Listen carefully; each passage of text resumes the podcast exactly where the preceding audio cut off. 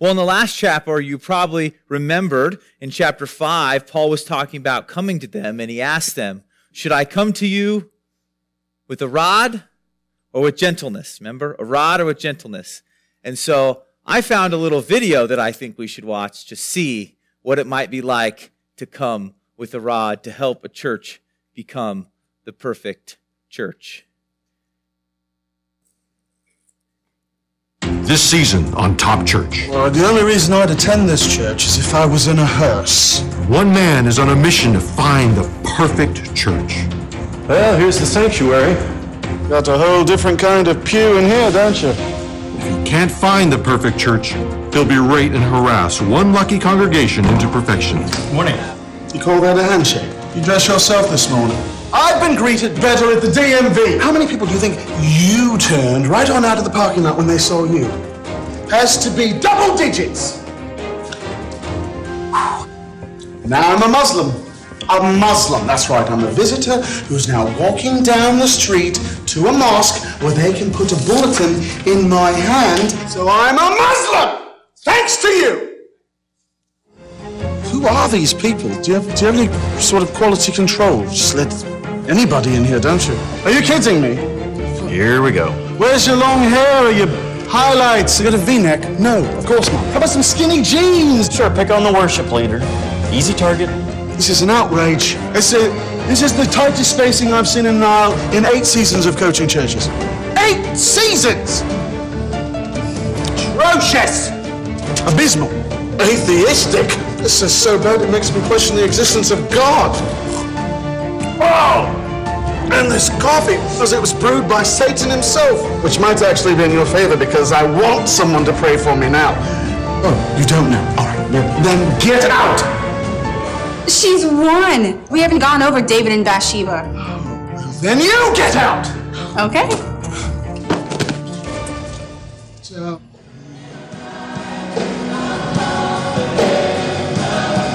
could we just pick a tempo? Chorus is enough, I think.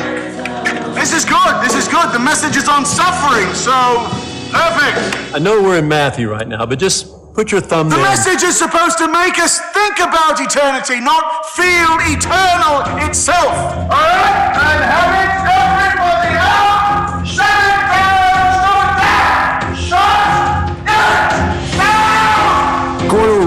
Ramsay's quest for perfection continues on another exciting season of Top Church. They said it couldn't be done, but I think I finally did it. The perfect church.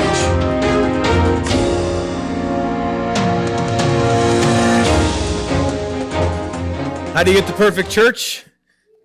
You just don't have anybody in it, right? That's the that's the key. So uh, and he did that. So uh, anyway, as we go through, we talk about First Corinthians. We know that they were not a perfect church. Now were they, right? And we're going to continue to go on to see some of the things that they were dealing with. And they had a specific problem that he addresses. Remember, I said at the beginning that often these passages or uh, these books of the Bible are an occasional nature. They're you know going uh, talking about particular subjects, issues that the church itself was dealing with. And this is one particular issue he really goes after them on. And he is uh, not messing around when it comes to trying to straighten them out. And so we'll see that this morning. It says in chapter 5, verse 1, it is actually reported that there is sexual immorality among you and of the kind that is not tolerated even among the pagans. For a man has his father's wife. So there is a man who's having a relationship with his father's wife. Now, it does not seem like this is his biological mother from what we understand, but so it's either his stepmother or maybe um, his father passed away and so he's with his stepmother. Maybe there was a divorce, something like that. But there's a situation in which a son is with his father's wife. And what makes this interesting is that this was completely not allowed by the pagan world. And so as we go on to verse 2, um, we see it says, oh, excuse me. We go on to this quote. It says, marrying your father's wife was banned under Roman law by Augustus between 18 and 16 BC. See, they didn't even allow it in Roman law. That's why it says that it's not even allowed among the Gentiles. And you say, well, why was it not allowed under Roman law. Like, what's the deal? What's the problem? Why wasn't it allowed? And it's probably this. It's likely what would happen is a son would want to be able to take the dowry that was offered by the wife when the marriage happened. And apparently, one way they might try to secure the dowry is by marrying their father's wife and therefore in order to secure it. So that's why they may have made it illegal in Roman law in order to be able to kind of fix that and keep that from happening. But if we look at Leviticus 18 8, it says, You shall not uncover the nakedness of your father's wife. It is your father's nakedness. So it was also not allowed in Old Testament law. So it was not allowed in the Old Testament. So the Jews knew it was wrong. It shouldn't have been allowed among the Gentiles. Yet this is what's going on in the church of Corinth. So really what's interesting about this is this passage is really a lot less about this particular sin and dealing with this person who's sinning. It's actually more about the way the church responded to this sin. This is about response to sin more than it is about this individual sin itself. And we'll see that. And Paul is quite upset with how the people have responded to this. So we go on to verse 2 and it says, And you are arrogant. Ought you not rather to mourn? Let him who has done this be removed from among you. For though absent in the body, I am present in spirit, and as present, I have already pronounced judgments on the one who has done such things. See, what was going on here is there was someone who's doing a really bad thing, and they didn't want to do anything about it. And why didn't they want to do about it? Well, let me do something about it. Well, let me give you a few suggestions. One thing is, if this person was a very influential person in the church, they wouldn't want to do anything about it. And Paul himself says, I pronounce judgment. And he might be saying this because this when you would take someone to court back then, you had to be of the same social status.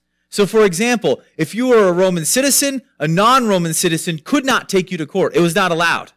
So, in America, we can sue whoever we want for better or for worse, but there's no situation in which you know you can't sue someone who's of some sort of different ilk than you, and that's how it was then.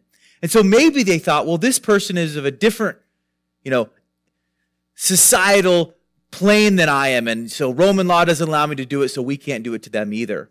And so this person was able to kind of act with impunity because the church was afraid to go against him. And so because of this, he was able to do this terrible thing and the church did nothing about it. And Paul says, no, no, I'll judge him. I'll judge him, right? Paul's a Roman citizen. So Paul says, no, I, I'm not going to let this stand. Then we go on to verse 4. It says, When you are assembled in the name of the Lord Jesus, and my, spe- and my spirit is present with the power of our Lord. Jesus says, I'm not saying this because I think it's the right thing to do, but this is clearly in line with the teachings of Christ, right? We can be strong. We can be confident when it's the teachings of Christ. So often there's things that go on in our life, go on in the church that are kind of opinions. You know, should we make the, you know, should we make the sanctuary the color it is now or white, right? We can all debate on what color we think that is, but when it's something comes from Christ, this we can be confident in. This we can be sure in. This we do not have to apologize for. This we do not have to have committee meetings for. This we do not have to debate, right? This is something that we can be sure of. We go on to verse 5. It says, You are to deliver this man to Satan for the destruction of the flesh, so that his spirit may be saved in the day of the Lord. Well, we know destruction certainly includes excommunication. But what else is it? What does this mean? This is quite a confusing phrase. Destruction of the flesh. Why would we turn someone over to Satan? Why would we deliver anyone to Satan? Doesn't seem like that seems like a kind of a bad idea, doesn't it? Why would we do such a thing? Let me give you two options. The first is this.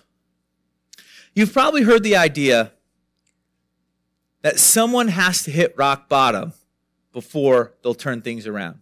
You've probably heard that phrase. I'm sure it's been true in some people's lives. I'm not sure it's always true if you're going the wrong direction. I think I think it is possible to turn around at any time. You don't have to keep getting worse. You can turn around. But, uh, you know, we, under, we understand the idea, right? Sometimes people have to suffer the consequences, realize what's going on before they're willing to turn around. And maybe that's what this means. So we're delivering over to Satan. We're letting him have the consequences of this life. We're letting him see what sin is really like. Let him really taste it. And when it, that happens, he'll ultimately turn back to the Lord and he may be saved in that way. And that's one option. That's kind of the option I've really always taken. But as I studied it this time around, I actually decided to change my thoughts and make it option number two. And that's this.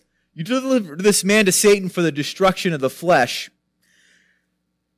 think forward with me, and this might be hard to do if you're not familiar with it, but if you think forward to 1 Corinthians 11, so when we have communion, we often read, uh, at least I only read a few verses out of it, but we talk about 1 Corinthians 11. We'll do some quotes. This is my body, so on and so forth. It's actually a little bit ironic when we do communion, we don't quote from Matthew or Mark or Luke or one of the Gospels, we quote from 1 Corinthians.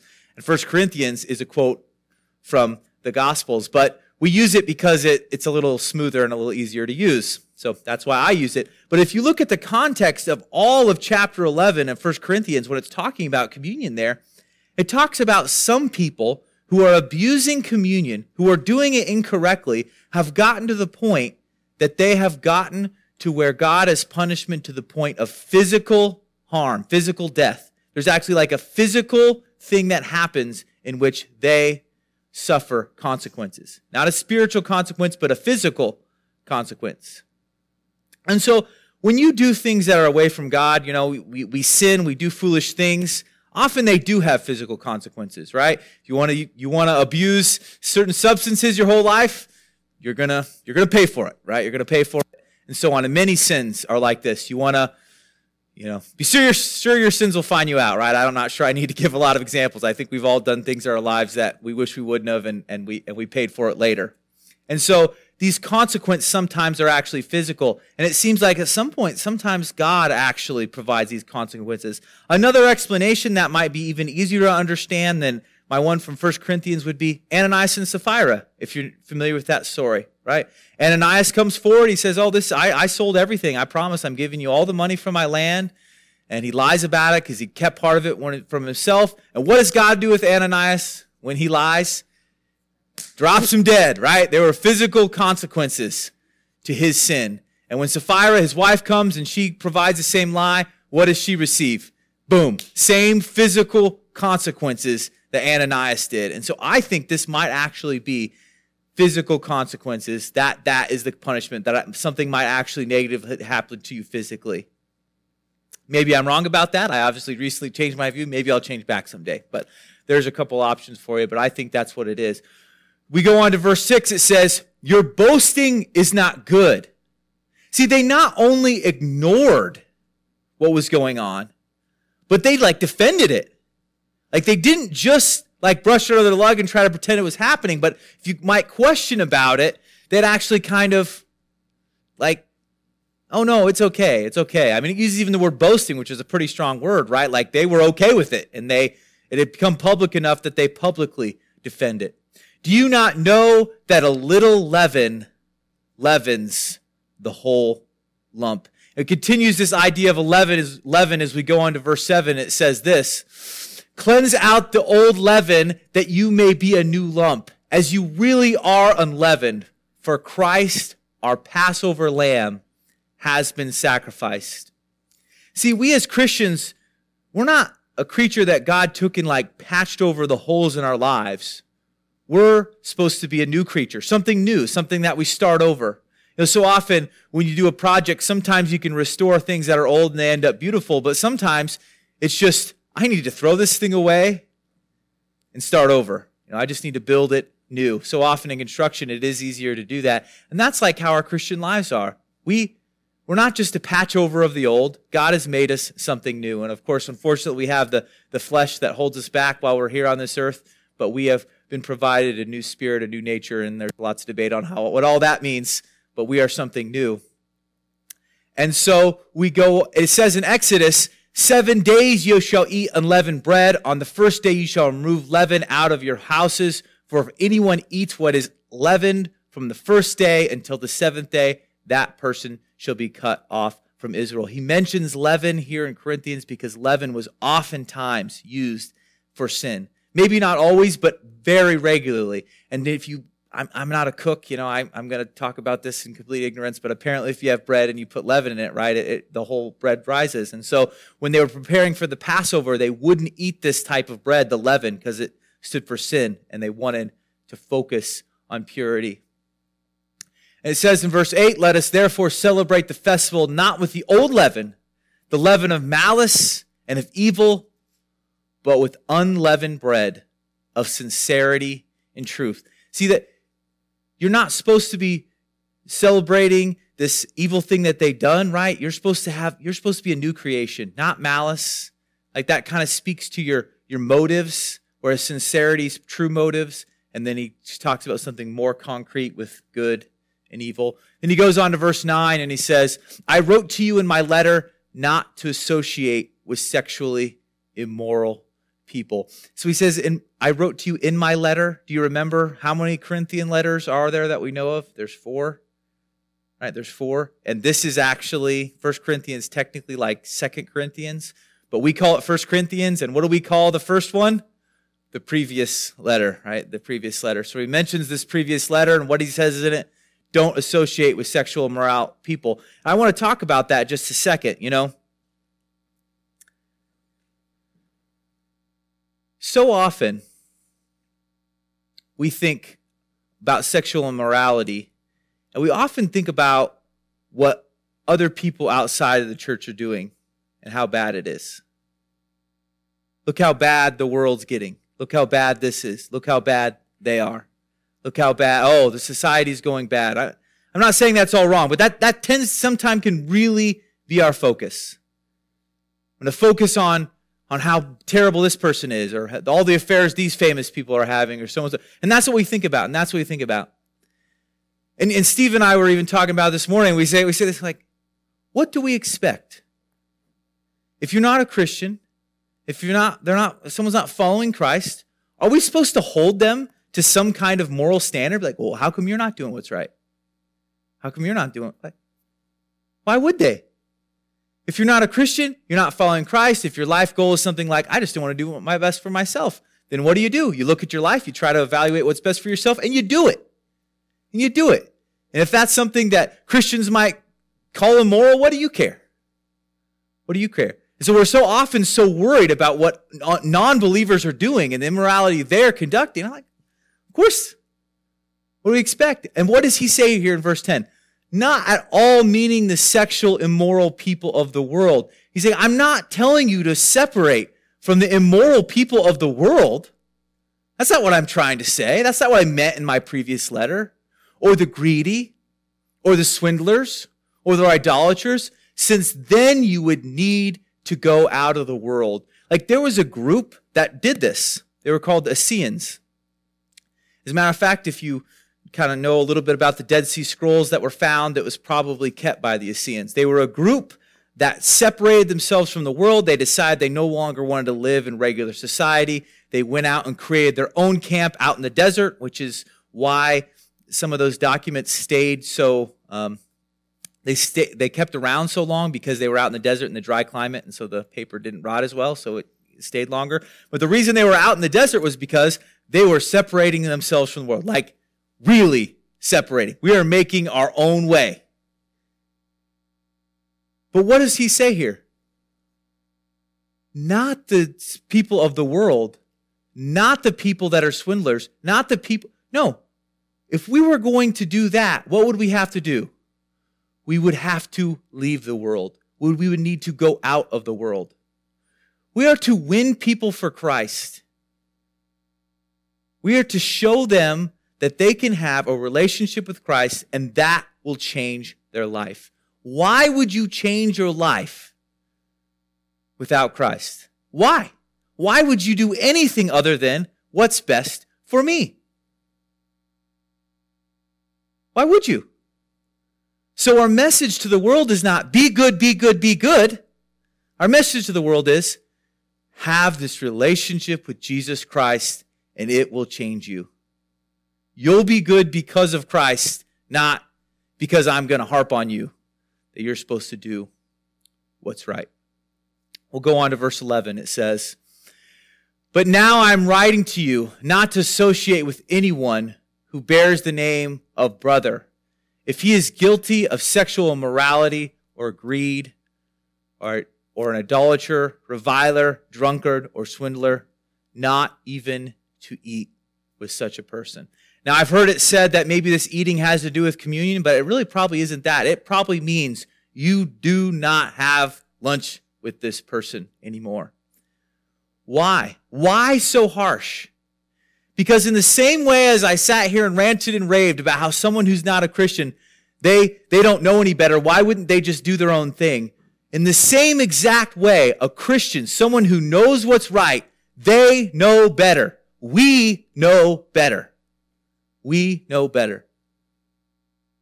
When a kid does something that's wrong and they knew they shouldn't have done it, what do you do? You punish them. When a really young kid does something that they didn't know what that was wrong, what do you do? You teach them. You teach them a better way. And we as Christians, we know better. This is why Paul is so incredibly harsh.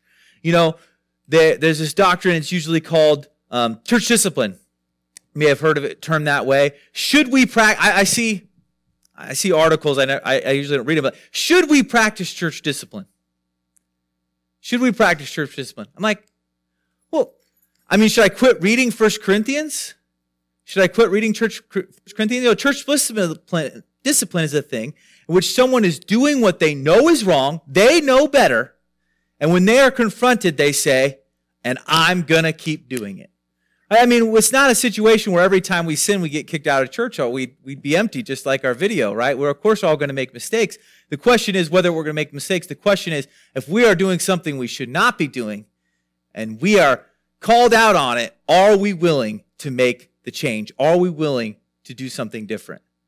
And maybe we even fall back and make more mistakes in that same area because we, we all struggle. But the point at which we say, no, I am going to do what's wrong and I'm going to keep doing it. What did it say about this person who'd been sleeping with their father's wife? They were boasting about it, right? We're going to do it and we're going to keep doing it. It was not a, yes, I'm sorry, I'll try not to do it and I failed and I'm going back and forth. It was a defiance. And this should be met with strength. We go on to verse 12. It says, for what have I to do with judging others? Is it not those inside the church whom you are to judge? Who does he say we should judge?